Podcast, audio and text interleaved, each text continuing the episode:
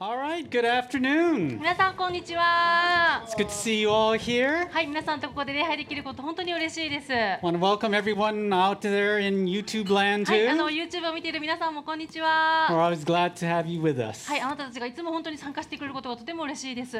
Today we're going to be continuing our Mark series. はいえっとですね今日からマークスメッセージシリーズのマークシリーズが復活ですよ And ね we are on our last segment of Mark. はい、この何回かに分けてこのマークシリーズっていうのをやってるんですけど今回のマークシリーズで多分せ最終回です Uh, So we're よね hoping to finish this all in time for Easter. はい、あのイースターまでにこのマークシリーズをふみ先生とブルースさんで完結させるそうです I mean, we've been going on for 44 あ now. すごいよねよん第44回です So, you know, just maybe we're going for around 50, I don't know. But そう uh, なんで大体50手前ぐらいで終わるのかな anyway, today we're going to be looking at Mark chapter 14. So if you have your Bibles, please open up to there. はい、えっと今日はマルコによる福音書の14章を開きますは If you don't have your Bible, that's okay. Uh, we'll have everything up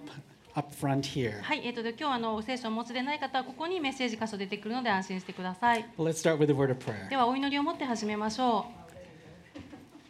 Father, we thank you for your word. う天のお父様あなたの言葉を感謝します We thank you that you speak to us. あなたが私たちに語ってくださる神様であることを感謝します And we come here and we want to hear from you. あなたの前に進み入れますそしてあなたの御声を今聞きたいと願います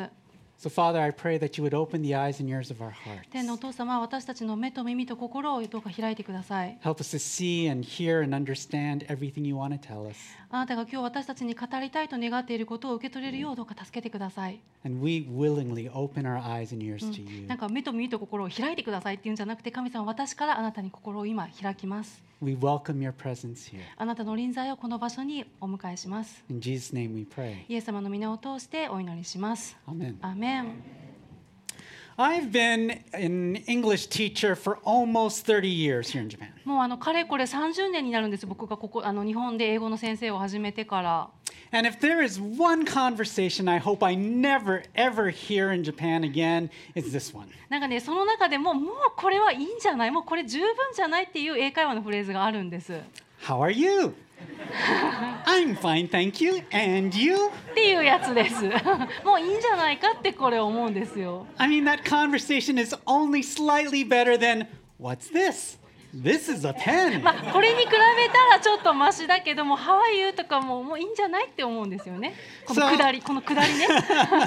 Just a little bit better. そうねうんうん So I was really happy this year when one of the teachers that I work with was trying to change the script at least a little う bit. んでもね今年ねある子同じ学校の同僚の先生が「いやもうちょっとこのセリフもうちょっと変えましょう」っていうふうに提案した時に僕は「おいいぞ」っていうふうに思ったんです I was uh, doing some English interview tests with my students, and the teacher had actually introduced two new phrases. はい、でですね、このなんかスピーキングテストのなんかこう練習みたいなのを生徒とするっていうことになって、そこでその先生がじゃあこのあたもうせ新しいセリフを2つこの導入しましょうっていうふうに言ってきたんです。 So instead of just "How are you," she introduced she introduced "How's it going?" or "How are you doing?" そう、How are you じゃなくて How is it going とかここ出てるね、How are you doing っていうのを使いましょうっていうふうに提案してきてたしたんです。 But when it came time for the interview, a lot of my students kind of froze. で実際でもそのスピーキングテストの時が来て、もうもうでも生徒たちはねこれを聞いて固まっちゃったの。 I'm like, "How's it going?" How is it go えはえ Uh, Yeah. So how's it going? え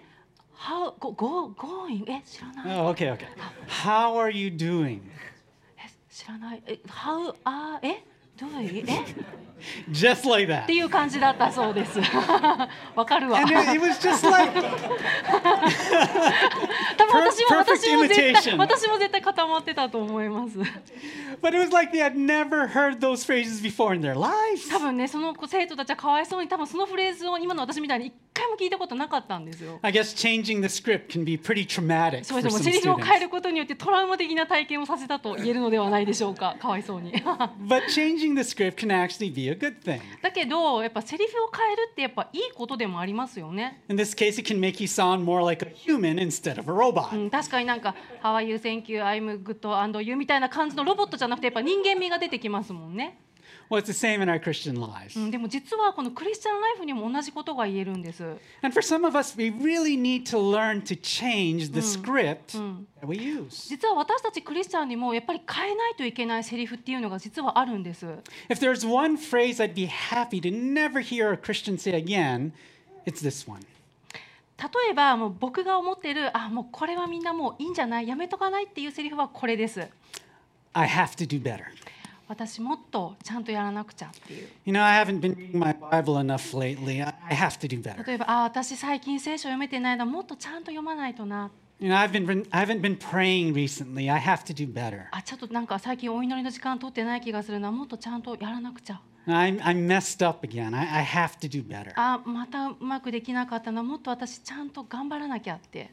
Now, don't get me wrong. All of us, in a sense, have to do better. まあ誤解してほしくないのはそのもっとやらないもっと良くならないといけないっていう意味ではもう全員がそうですよね Because none of us are perfect. All of us have areas where we need to grow. だって誰だって完璧じゃないし私たち全員に成長しなければいけないエリア分野っていうのは一つはあると思います But the problem with I have to do better is that for many Christians, not all Christians, but for many Christians, those words hide an underlying attitude. でも実は気をつけなければいけないのはこのもっとちゃんとしなくちゃっていうこうクリスチャンのみんなに共通しているある隠れた態度っていうのがあるんです。 What's that attitude? それってどんな態度でしょうか I'm not good enough as a Christian. 私クリスチャンとしてちょっと十分じゃないわ足りてないわ I have to perform better だから to も- be accepted by God. もっとちゃんとやらなくちゃじゃないと神様に受け入れてもらえない And so instead of living by grace, instead of joy being the motivating factor in their lives, they're living by guilt. そうすると何が起きるかっていうとこう恵みによって生きるのではなくて喜びによって突き動かされるのではなくてこう罪悪感によって生きるそんなクリスチャンが生まれてしまいます。 And I know some Christians that are just totally racked with guilt. そういうふうにこう罪悪感にも苛まれているクリスチャンというのを何人か僕は知っています。 I mean, they'll go on and on about how they've made all these mistakes that have just messed up their lives. そういう人ってこうずっと話してるんですよね。こう自分の決断によっていかに自分が人生を台無しにしてしまったかっていうのをこうずっと話してたりします。 And I get no sense that they understand God's forgiveness and God's grace in their なん lives. かそういう人の話を聞いてると、あこの人クリスチャンだけどこう神様が受け入れてくれていて神様が許してくれてるっていうことをなんか知ってるような口ぶりには全然感じないんですね。 Instead, they seem to think that God is angry with them and is somehow punishing them for their sins. むしろこうなんか神様が自分に怒っていて自分の今も自分は間違えたから罰を与えられているんだっていうふうに感じているように聞こえたりします。 Other people I know may not feel guilt to that level, but they're constantly saying, I have to do better. あの今のは極端な例かもしれないけどその罪悪感というほどにはないにしろこのもっとちゃんとしなくちゃもっとクリスチャンとしてちゃんとしなくちゃっていうのが口癖になってるクリスチャンって結構いたりしません And they always seem depressed that they're somehow not measuring up as a Christian. こうそういう人ってこういつもなんかちょっとちょっとうつむきがちでこうクリスチャンとして自分はここでありたいのにここで自分は足りてないっていうふうに思ってるみたいです。 Is that you? それはあなたのことでしょうか Have you ever felt that way? そういうふうに感じたことはありますか To be honest, I have. 正直に言って僕はあります。 You know, for years, I wondered if I was even a Christian. こう長い間僕ってもうそもそもクリスチャンなんかなっていうそこすらグラグラしてる時がありました。 I can't tell you how many times I prayed to receive Jesus as my Savior. なんかこうイエス様を救い主として受け入れるっていう祈りをなんか何回かやり直したことがありました。 And there are many reasons I felt なんか that そう way. 感じた理由はいろいろあるんだけれど、 You know, one was that I didn't feel like a Christian, whatever that means. なんかこう自分がクリスチャンであるっていうふうに全然そんな感じがしなかったんです。 I guess I meant I didn't feel the joy that I thought a Christian should have. もっと言うとなんかこうクリスチャンが持ってるはずのこう喜びっていうのをなんか全然感じてなかったんです。 I didn't feel close to God. 神様を近くに感じることがありませんでした。 But along with that, I didn't feel like I was a very good Christian. だからそんな長い間自分のことを良いクリスチャンだとはとても思えませんでした。 I was ashamed of my faith. I was embarrassed to tell my friends about Jesus. だからなんかこう自分の信仰に自信がなくて自分の周りの友達にも自分がクリスチャンだって受けあち打ち明けないというかなんかむしろ隠してるような感じでした。 There were sins I could see in my life that I was struggling with. うんなんかこう自分が抜け出せなくてもがいている罪がありました。 My times of Bible reading and prayer were very off and on. なんかこう聖書を読んだり祈ったりっていうペースにすごくムラがあってすごい読むっていう時よりは全然読まないっていう時もありました。 And because of all of this, I had a lot of doubts. だからこう自分の中にすごくね疑いこう自分がクリスチャンなんかっていういろんなモヤモヤ疑いがあったんです Do any of you relate with any of this? なんかちょっとあれそれその気持ちわかるかもっていう方いらっしゃいますか How do we get beyond those feelings of guilt and doubt? 私たちそういう罪悪感であったりこの疑わ疑念自分に対するモヤモヤをどうやって乗り越えられるんでしょうか How do we change the script and start living the way that God wants us to live in freedom and in joy? どうやって私たちこのセリフを変えられるでしょうか自由と喜びの中で神様が願っておられる生き方を生き生きと生きるにはどうしたらいいんでしょうか That's what we want to talk about ってい today. うことを今日みんなで考えたいと思います。 Let's take a look at Mark chapter はい、さっ 14. きさっきも言ったように今日はあのマルコ14章を開きます。 Now, just to give some background, we are on the final night of Jesus' life before he was crucified. 今日の聖書箇所の背景は、えっと、イエス様が十字架にかかる前の晩のシーンのところです。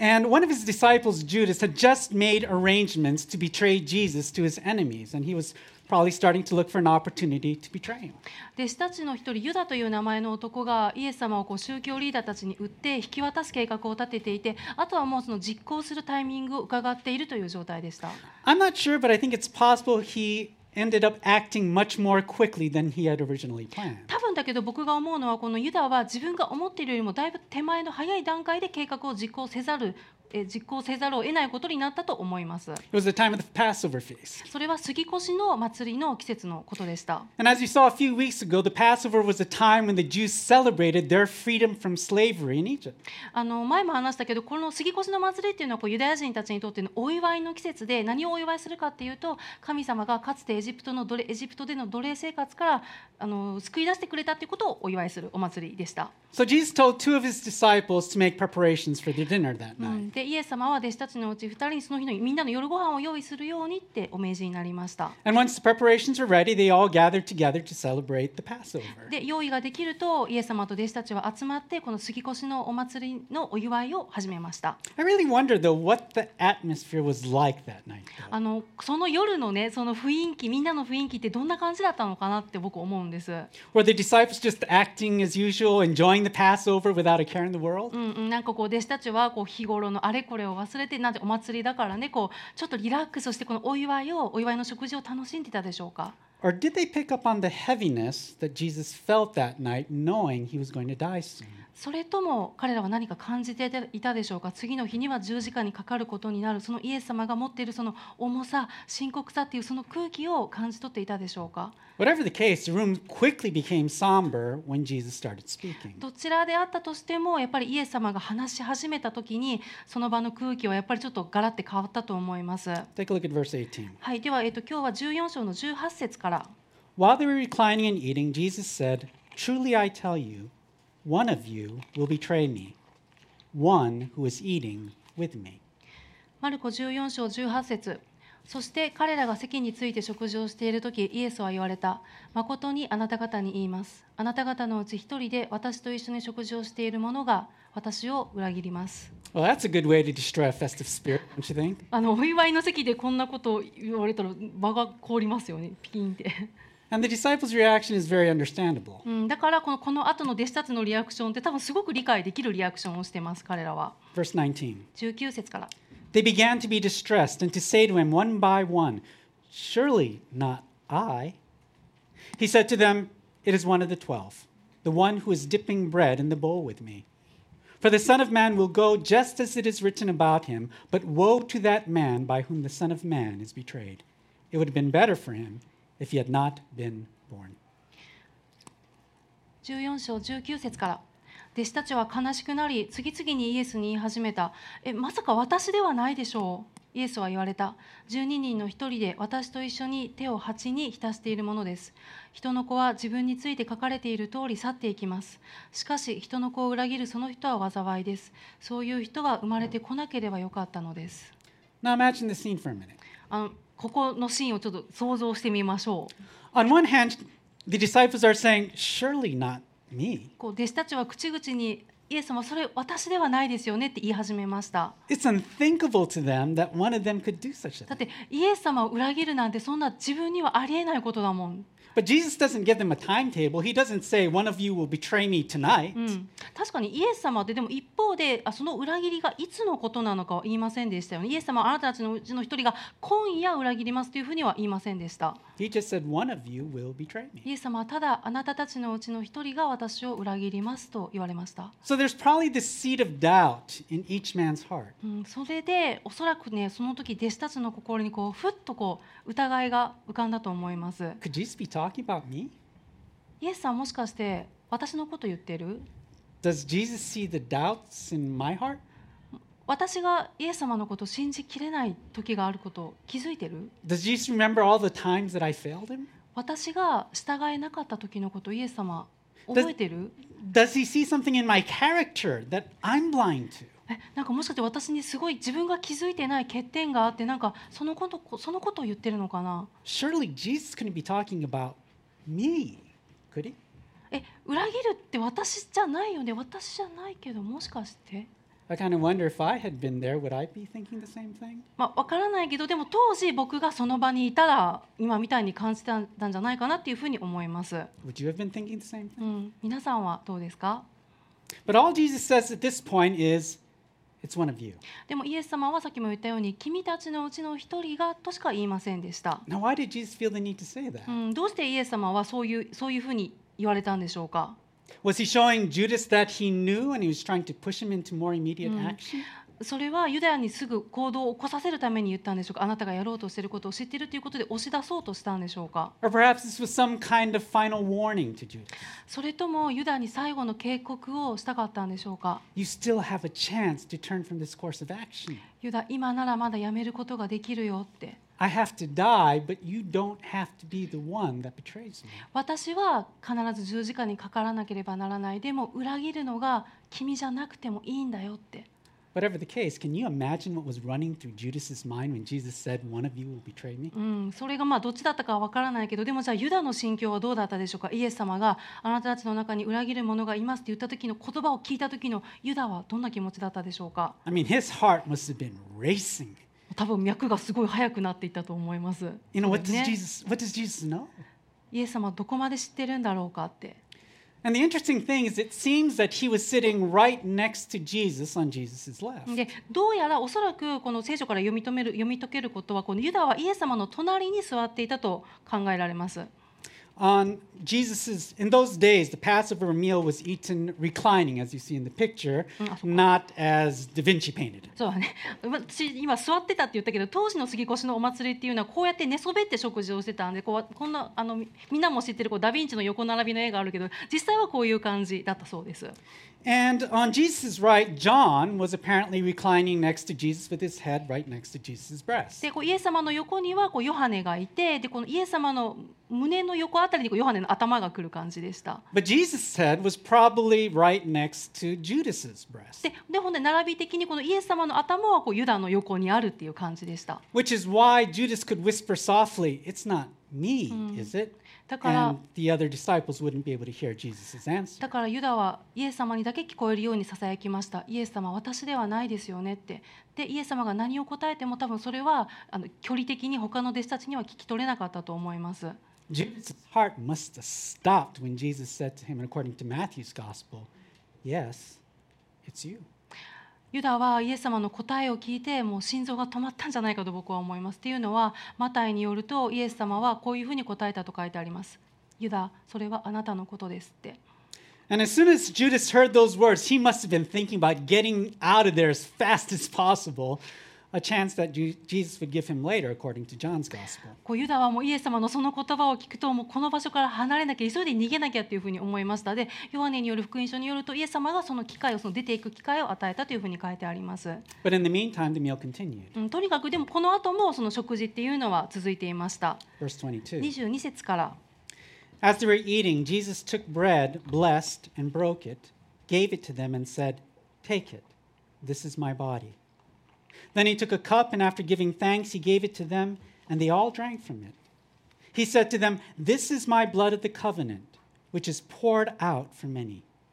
Truly I tell you, I will no longer drink of the fruit of the vine until that day when I drink it new in the kingdom of God. After singing a hymn, they went out to the Mount of Olives. 14章22節からさて一同が食事をしている時イエスはパンを取り神を褒めたたえてこれを裂き弟子たちに与えて言われた取りなさいこれは私の体ですまた杯を取り感謝の祈りを捧げた後彼らにお与えになった彼らは皆その杯から飲んだイエスは彼らに言われたこれは多くの人のために流される私の契約の血です誠にあなた方に言います神の国で新しく飲むその日まで私がブドウの実からできたものを飲むことはもはや決してありませんそして賛美の歌を歌ってから皆でオリーブ山へ出かけた、 There are a lot of things that probably shocked the disciples during this meal. うんこの食事の間こう弟子たちはもうショックの連続でした First, Jesus announces one of them is going to betray him. まずイエス様がいきなりあなたたちの中に裏切る者がいるって言ったことがそうだよね And then in the meal itself, he broke some long time traditions. で実はこの食事の中でイエス様はある意味こう長い伝統っていうのを破ったんです God had, had instructed the Jews to tell their children the meaning of Passover whenever they had the Passover meal together. 神様はかつてユダヤ人たちにこういうふうに命じていました杉越の食事をする時には必ず子供たちにその意味を教えなさいっていうふうに And so it became a tradition during the meal to talk about the story of their deliverance found in Exodus. うん、でこの杉越の食事の間にだからこうエジプトからイスラエルの民が救い出されたそのストーリーを必ず語るっていうのがもうそれが伝統になっていました And when the bread was passed out, the father or the host of the feast would take the bread, he would break it, and he would say, This is the bread of affliction that our ancestors ate.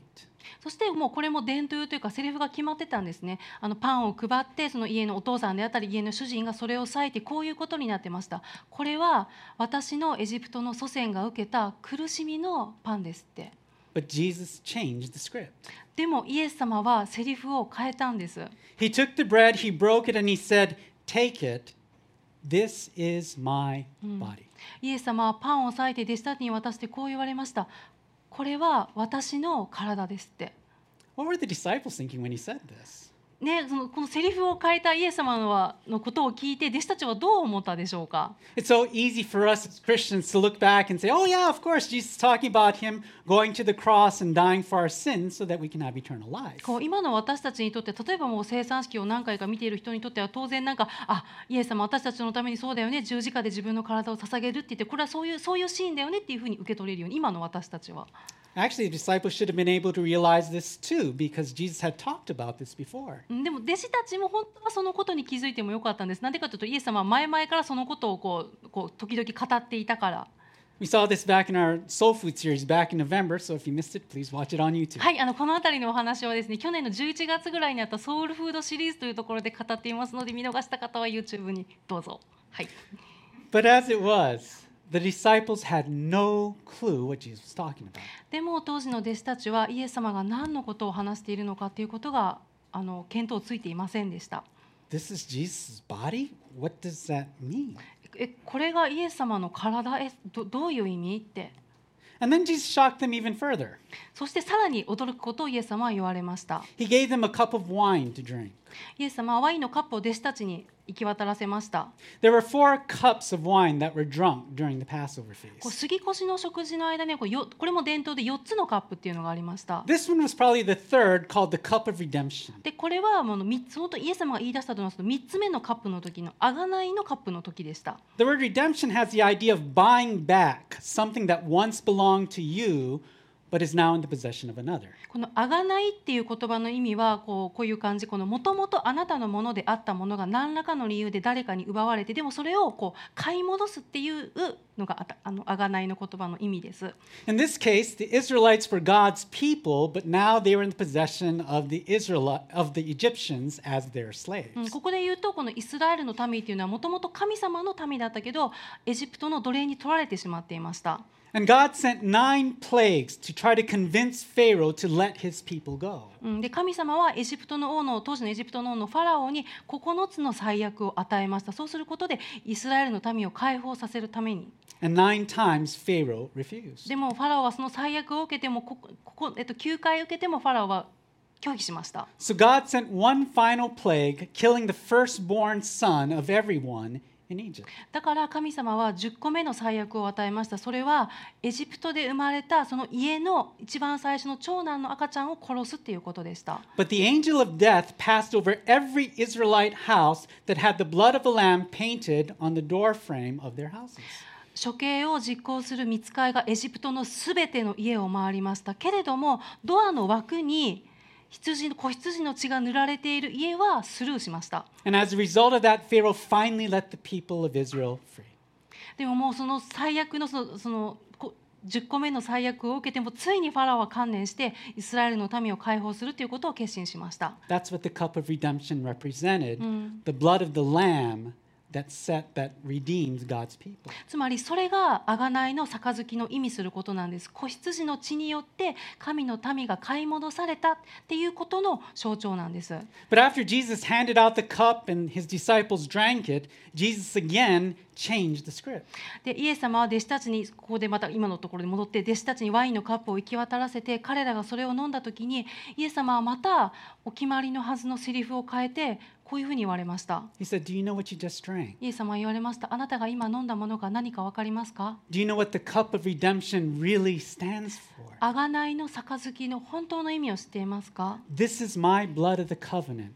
poured out for the forgiveness of many. これは私の契約の血です。多くの人の罪を許すために、多くの人のために流される私の血ですって。 I don't know if Jesus' words and their meaning sunk into his disciples' heart that night, うん、そのイエス様の言葉が弟子たちに、その夜にね、その時にどれだけ刺さったか響いたかっていうのはちょっとわからないです。 but as they looked back, they had to think about that first covenant God had made with the people of Israel after he had set them free from Egypt. でもやっぱり振り返ざるを得なかったと思います。最初の契約のことを。イエスエジプトから救い出された後に神様とイスラエルの間で結ばれた最初の契約のことをみんな考えたと思います。 You can read about it in Exodus 24 when you go home. あの今日お家に帰ったらですね、ぜひあの出エジプト記の24章のところ、そんなに長くないです。読んでもらいたいと思います。 God had given his people the law, and the people made a promise We will keep all the laws that you have given. その24章ではこういうことが出てきます。神様が民に立法を与えました。で、人々は神様に約束するんです。神様、私たちあなたが与えた立法を全部絶対に守りますって。 And after they made that promise, Moses sprinkled the blood of bulls on them, and he said this in Exodus 24, verse 8. その後でモーセはお牛の血を人々の上に振りかけて注いでこういうふうに言いました。それはエクソドス、エ This クソドス。 24, 8. Are we okay? あ、ちょっとエジプト記の24章の8節です。Thank you. This is the blood of the covenant that the Lord has made with you concerning all these words. 出エジプト記24章8節見よこれはこれらすべての言葉に基づいて主があなた方と結ばれる契約の地である Now, over a thousand years later, Jesus held the cup and he said, This is my blood, which establishes a new covenant between you and God. うん、そしてそこから千年の時間が経ってイエス様はカップを取ってこういうふうに弟子たちに言われましたこれは私の契約の地です But why was that necessary? Why did there have to be a new covenant? これは私の契約の地ですあなたと神の間に結ばれる新しい契約の地ですでもどうして新しい契約が必要だったんでしょうか Why wasn't the old covenant good enough? では初めの契約の何がダメだったんでしょうか The writer of Hebrews tells us in Hebrews chapter 8, verses 7 to 8. うん、何がダメだったのかそれをあのヘブル人の手紙の作者がこういうふうに理由を説明しています He tells us this For if that first covenant had been faultless, there would have been no occasion for a second one. But finding fault with his people, he says, See, the days are coming, says the Lord, when I will make a new covenant with the house of Israel and with the house of Judah. ヘブル人の手紙8章7節からもしあの初めの契約が欠けのないものであったなら第二の契約が必要になる余地はなかったはずです神は人々の家計を責めてこう言われました見よその時代が来る主の言葉その時私はイスラエルの家ユダの家との新しい契約を実現させる The problem with the old covenant is us. 初めの契約には問題がありましたその問題は私たちでした See, we can make all the vows in the world, like the Israelites did, that we're going to obey and follow God. さっきの出てきたイスラエルの民がそうしたように私たちも世界中でもう神様私たちはあなたの立法に従いますという誓いを立てることはできます But we're all weak. でも We all 私たち fail. 私たちはみんな弱いし私たちみんなつまずきますよね And if we're honest with ourselves, we'll admit that. 正直に心に問いかけたらやっぱりそう認めると思います It was that weakness that caused the disciples to doubt themselves when Jesus said, One of you will betray me. うんその弱さがその弱さが弟子たちがイエス様がこの中の誰かが私を裏切るって言った時に全員がその弱さがあるからもしかして自分のことかなっていうふうにあ思いました Jesus couldn't be talking about me. イ Could エ he? イエス様私のこと言ってる I wouldn't betray him. Would Right. I? 裏切るってイエス様のこと私はしないでしょ私は裏切らないと思うんだけど But am I that strong? Am I that faithful? でも私ってそんなに強いかな私ってそんなに忠実かなって The Israelites weren't. そしてイスラエルの民たちも強くも忠実でもなかった、 Time and again, they failed to keep their promises to God. 彼らは何回も約束を守ることができませんでした And it was not just that first generation that originally made the promises, その最初にその契約をした最初の世代だけではなくてその次の世代もそうでした generation after generation after generation failed to keep the promises they made to God. 次の世代次の世代そのまた次の世代も神に従うという自分たちの契約を誓いを守ることはできませんでした And so finally, God said, Enough. We need a new covenant. そしてついに神様は言われましたもう十分だ新しい契約が必要だって Not a covenant based on your faithfulness, because none of you are faithful. 新しい契約はあなたたちの忠実さに基づくのではない忠実なものなどだって一人もいないからだ I'm going to make a new covenant based on my faithfulness, on my grace. だから私の忠実さによって新しい契約を作りますそれは私の恵みによるものです I'm going to make a new covenant based on what I do. 新しい契約を作りますそれは神である私の行いによってです And what God did was to send his son Jesus to die on a cross and pay the price for all of our sins and failures. そして神様は実行それを実行されました一人子を私たちの罪のためにこの地上に送られましたそれは私たちの罪の代価を支払うためでした We don't approach God on the basis of anything we've done. 私たちが何か良いことをしたからそれを持って神様のところに行けるんじゃないんです We approach God on the basis of what Jesus did on the cross for us. イエス様が十字架の上になしてくださったことがあるから私たちは神様のところに近づけるんです That's our confidence in approaching him. それに私たちは自信を持って神様に近づくことができるんです Not our goodness, his goodness. 私たちが良い人間だからではないです神様がイエス様が良いお方だからです Not our faithfulness to him, but his faithfulness to us. 私たちの忠実さではなくて神様の私たちに対する忠実さがあるからです But that's something that the disciples didn't understand だ yet. けれども当時の弟子たちにはそれが見えてはいませんでした What's really ironic is that not long after the disciples struggled with their doubts about whether they were truly faithful to Jesus, not long after, they were making all these promises that they were going to be faithful to Jesus. うんなんか皮肉なのはこう弟子たちはねさっきこう自分のイエス様への忠実さって大丈夫かなってこう自信がぐらぐら揺るいでいましたなのになぜかここではイエス様に自分たちがいかに忠実であるかっていうのをこうアピールしてこう無理やり約束をしようとしました、 Take a look at verses 27 to 31 of Mark 14. はいえー、とでは14章の27節から。 Then Jesus said to them, All of you will fall away, because it is written, I will strike the shepherd, and the sheep will be scattered. But after I've risen, I will go ahead of you to Galilee. Peter told him, Even if everyone else falls away, I will not. Truly I tell you, Jesus said to him, today, this very night, before the roos- rooster crows twice, you will deny me three times. But he kept insisting, If I have to die with you, I will never deny you. And they all said the same thing. マルコ14章27節からイエスは弟子たちに言われた。あなた方は皆つまずきます。私は羊飼いを打つ。すると羊は散らされると聖書に書いてあるからです。しかし私はよみがえった後、あなた方より先にガリラヤに行きます。するとペテロがイエスに言った。イエス様、たとえ皆がつまずいても私は絶対につまずきません。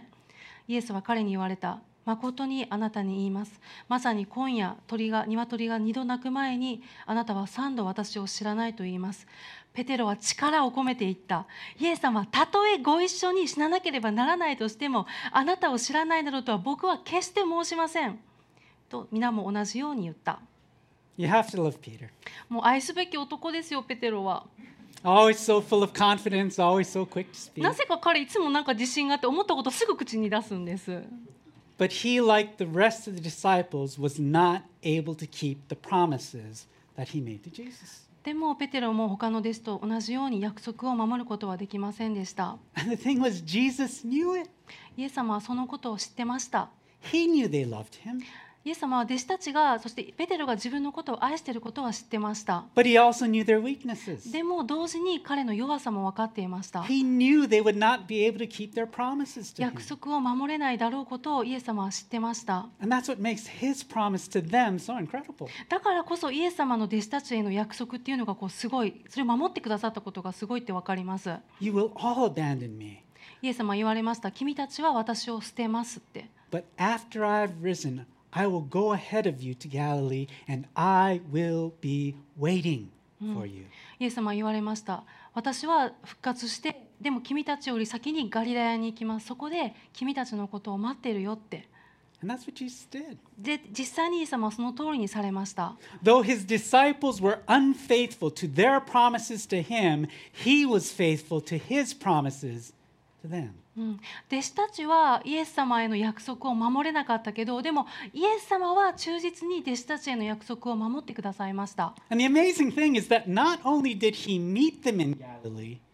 he welcomed them. うんそれだけではなくて復活の後ガリラヤで弟子たちとまた会うんだけれどももうただ会っただけじゃなくて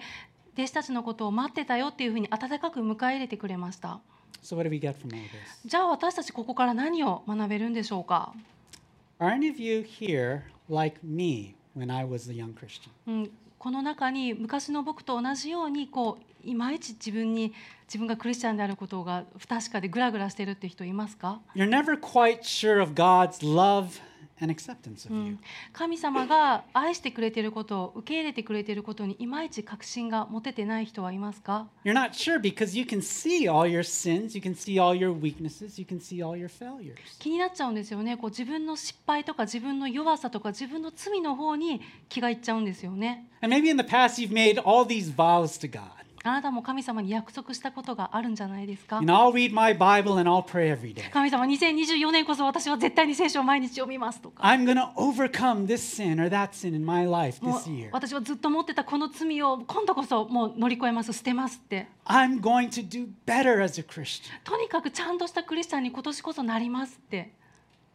But like the disciples, like the Israelites, you find yourself breaking your promises again and again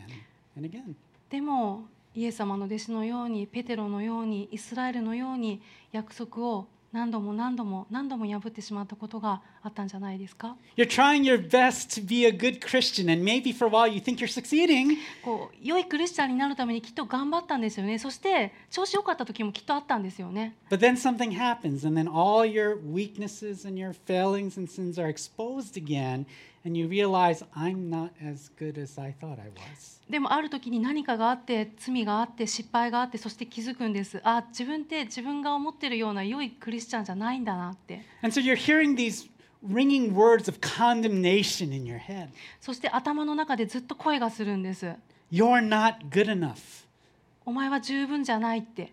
You know, you're no good as a Christian. お前は上辺だけのクリスチャンだって And you actually think that God is the one that's saying that to you. それをあなたは神様が言ってるように感じている and because of all this, instead of living in freedom and joy as God wants you to, you're living in all this guilt. だから神様が与えようとしている自由と喜びの中に生きるのではなくてどっか後ろめたさの中で生きてる But that's not how God wants you to live. でもそれはあなたに神様が願っている生き方ではありません I think about Peter after Jesus' resurrection. あのイエス様が復活された後のこのペテロのことをよく考えるんです He'd had perhaps two or three weeks to think about his relationship with Jesus and where he stood with Jesus. こうイエス様とこう話をするまた話をするまでに多分こうなんか23週間多分彼考える時間があったんじゃないかと思うんです After all, he had once boldly claimed, Even if everyone else abandons you, I never will. その時にいろんなこと考えたと思うんですね自分が言ったこと例えばたとえあなたのために死ななければならないとしても僕だけは絶対にあなたについていきますって僕言ったよなって I will even die for you. あなたのために死ぬことすら僕はいといませんって僕言ったよな But when the pressure was on and he had to make a choice, he denied Jesus three でも times. ペテロは決断を迫られた時にこうプレッシャーの中でイエス様のことをこんな人知りませんって3回も言いました But while Peter was no doubt still pondering these things, one day Jesus pulled him aside to talk to him. そんなことをペテロがもういろいろ考えている時にイエス様がペテロに声をかけましたペテロちょっと話ししようかって、 What did he say to Peter? うん、ペテロはイエスあイエス様はペテロに何て言ったんでしょうか What would you have said to Peter? 皆さんだったら何て言いますか I don't know about you, but if I had been Jesus, probably somewhere in that conversation, I would have said something like, Peter, I'm really disappointed in you. もうね僕だったらこう言うかなって思うんですもうペテロ君にはがっかりだよって I mean, you really let me も down. う本当に期待外れだよペテロってこれブルースさんだったらね You, you made all these promises to be faithful to me, and then you go ahead and deny me three いや times. なんかすごくいろいろ言ってたよね僕だけは絶対にあへあのあなたに従いますってずっと言ってたけどでも結局どうなったっけ But when you look at John chapter 21, that's not what Jesus said at all. けれどもこう 21, 節21章を読むともうそんなこと一言も言ってませんイエス様は Instead, he simply said, Peter, do you love me? Yes? Good. Follow me. イエス様はこういうふうに言われましたペテロ私のことを愛しますか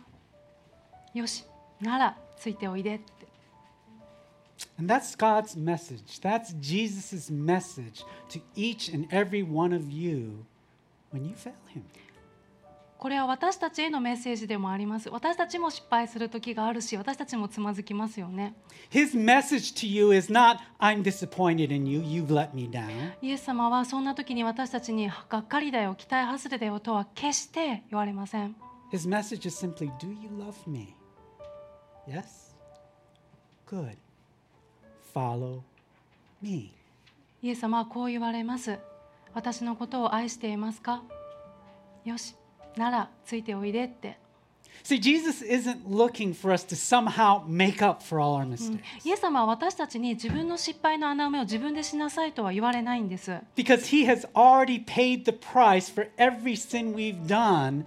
on the cross. なぜならそれはイエス様がもう十字架の上で私たちの罪の代価をもう完全に支払ってくださったからです He isn't looking for promises of faithfulness or perfect love from us. イエス様は私たちからこう完全な忠実さであったり絶対に約束を守れる強さであったり完全な愛っていうのを完璧な愛っていうのを私たちには要求されていません All he desires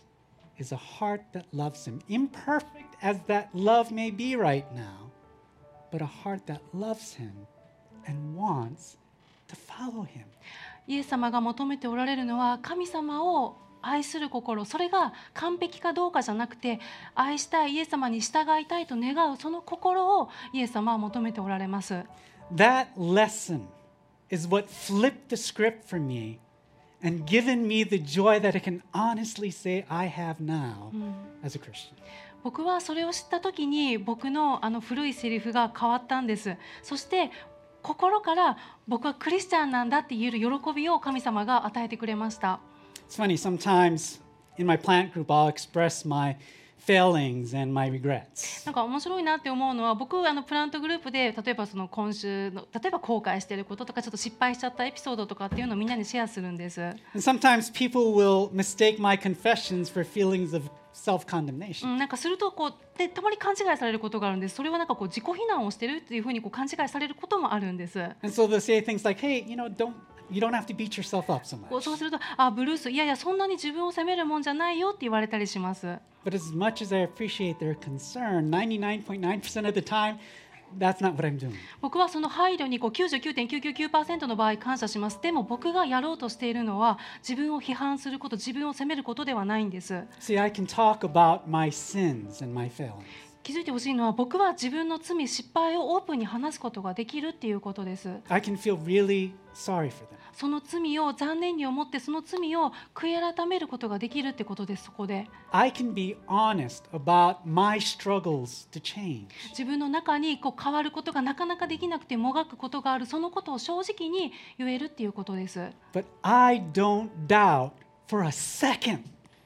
that God accepts me. それでも神様が自分を受け入れてくれているっていうその確信が揺らぐことは決してないんです Why not? どうしてな揺るがないのか Because I know Jesus has already paid the price for me. なぜ揺るがないのかそれはイエス様が僕の罪の代価をもう支払ってくれたっていうことを僕は知ってるから Jesus doesn't accept me because of my goodness and my faithfulness to Him. イエス様は僕が例えば忠実で僕が良いクリスチャンだからだから受け入れてくれてるっていうんではないんです He accepts me because of His goodness and His faithfulness to me. イエス様が僕のことを受け入れて許してくれているのはイエス様が忠実でイエス様が良いお方だからです And in His faithfulness, in His goodness, He says, Do you love me? Yes? Good. Follow me. そんな方だからこそ僕が失敗してもこう言ってくれるんですあなたは私を愛するかいって答えがはいならよしじゃあ私についておいでって That's the joy I have as a Christian. それが僕がクリスチャンでいることの喜びです That's what keeps me going in my pursuit of Christ. その感動が僕にもっとイエス様を求めたい僕をもっとイエス様のことを知りたいっていうふうに走らせるんです That's what fuels my desire to become more like Jesus. それがドライブになって少しでもちょっとでもイエス様のように、ね、あのなりたいって願うんです And that's the joy that I want for each and every one of you. その喜びをその喜びをここにいる全員の方 YouTube を今見られている全員の方に持ってほしいと僕は願っています Yeah, that's the joy I want for all you で watching も on 僕よ YouTube. り Too. も神様がそれを願っておられます And that's the joy that, like you said, God wants for each and every one. 神様がそれを願っておられます So let's get rid of the script that says, I have to do better. だからもうあのさっきのお決まりの古いセリフもうやめませんか私もっとちゃんとやらなくちゃって、 Let's embrace a new script. うん、だから新しいセリフを取り入れていきましょう A script that says, Yes, I can see my weaknesses. 新しいセリフはこうですそうです私には弱さがあります Yes, I see my failures. 私失敗もします Yes, I see these areas where I need to grow. 私成長しなくちゃいけないところきっとまだたくさんいろいろあります But Jesus knows I love him. でもイエス様が私のことを愛してくださっていることを知っています So I'm just going to keep following him, taking one more step forward with him each day. だから私は今日もイエス様に従い続けてイエス様と一緒に今日一歩前に進むんです So as we close, let Jesus' words to Peter be his words to you. 今日の締めくくりでイエス様があの時ペテロに言ったことを思い出しましょうそしてそれを今日あなたが受け取ってください Let his words penetrate your heart this I'm not- afternoon. あなたの心でそれを受け取ってください Do you love me? あなたは私を愛するかい I'm not asking if you love me perfectly. 完璧にそうできるかどうか僕は聞いてないよ I'm just asking, do you love me? 聞いているのはあなたは私を愛するかい Yes? もし答えがはいな Good. らよし Follow me. 私についておいで Let's pray. 祈りましょ Jesus, I just stand in wonder at your grace. うイエス様今あなたの見舞いに本当にもう驚きを持って今立っています、 I mean, we sang about it, sang about it this afternoon. うん、今日そのことを歌いましたその喜びを No matter how many times we fall You're not pointing at us with an accusing finger. 私が何度失敗しても何度あなたへの約束を守れなくてもあなたは私を責めることをせず救い起こしてくれます、 You're not giving us this disappointed face and saying, You really let me down. うん、あなたは決してもうブルース和江あなたにはがっかりだよそういうふうには決して言われません Instead, you say, Do you love me? そうではなくてあなたはただ優しく聞かれますあなたは私を愛するかい Good. よし Follow me. じゃあ私に従ってきなさいって Lord, I pray for those here and for those watching on YouTube who have just been filled with all this guilt because they're not measuring up as a Christian. 主を今ここにいる方の中に YouTube を見ている人の中に罪悪感に苛まれている方私は十分なクリスチャンじゃないっていうその思いに苦しんでいる人その人のために今祈ります I pray that you would help all of us to change the script. 私もっとちゃんとやらなきゃこのお決まりの私たちの古いセリフもこれを私たち今日捨てることができますように To get rid of the idea of, I have to do better. もうもっとちゃんと頑張らなくっちゃその思いをその言葉を捨てることができますように、 But instead say, Jesus, this is where I am. うん、その代わりに神様今私こういう状態です But I'm I love you, and so I'm just going to take one more step further ahead with you today. でも神様私はあなたを愛しているから私を信じているから今日あなたと一緒に一歩前に進みたいです Thank you so much that you don't give up on us. 天のお父様あなたが私たちを諦めないでいてくださることありがとうございます Thank you for your incredible patience with us. あなたが私たちに本当にとんでもない忍耐を持って関わってくださることありがとうございます We pray all these things in Jesus' name. イエス様の皆を通してお祈りします Amen. アーメン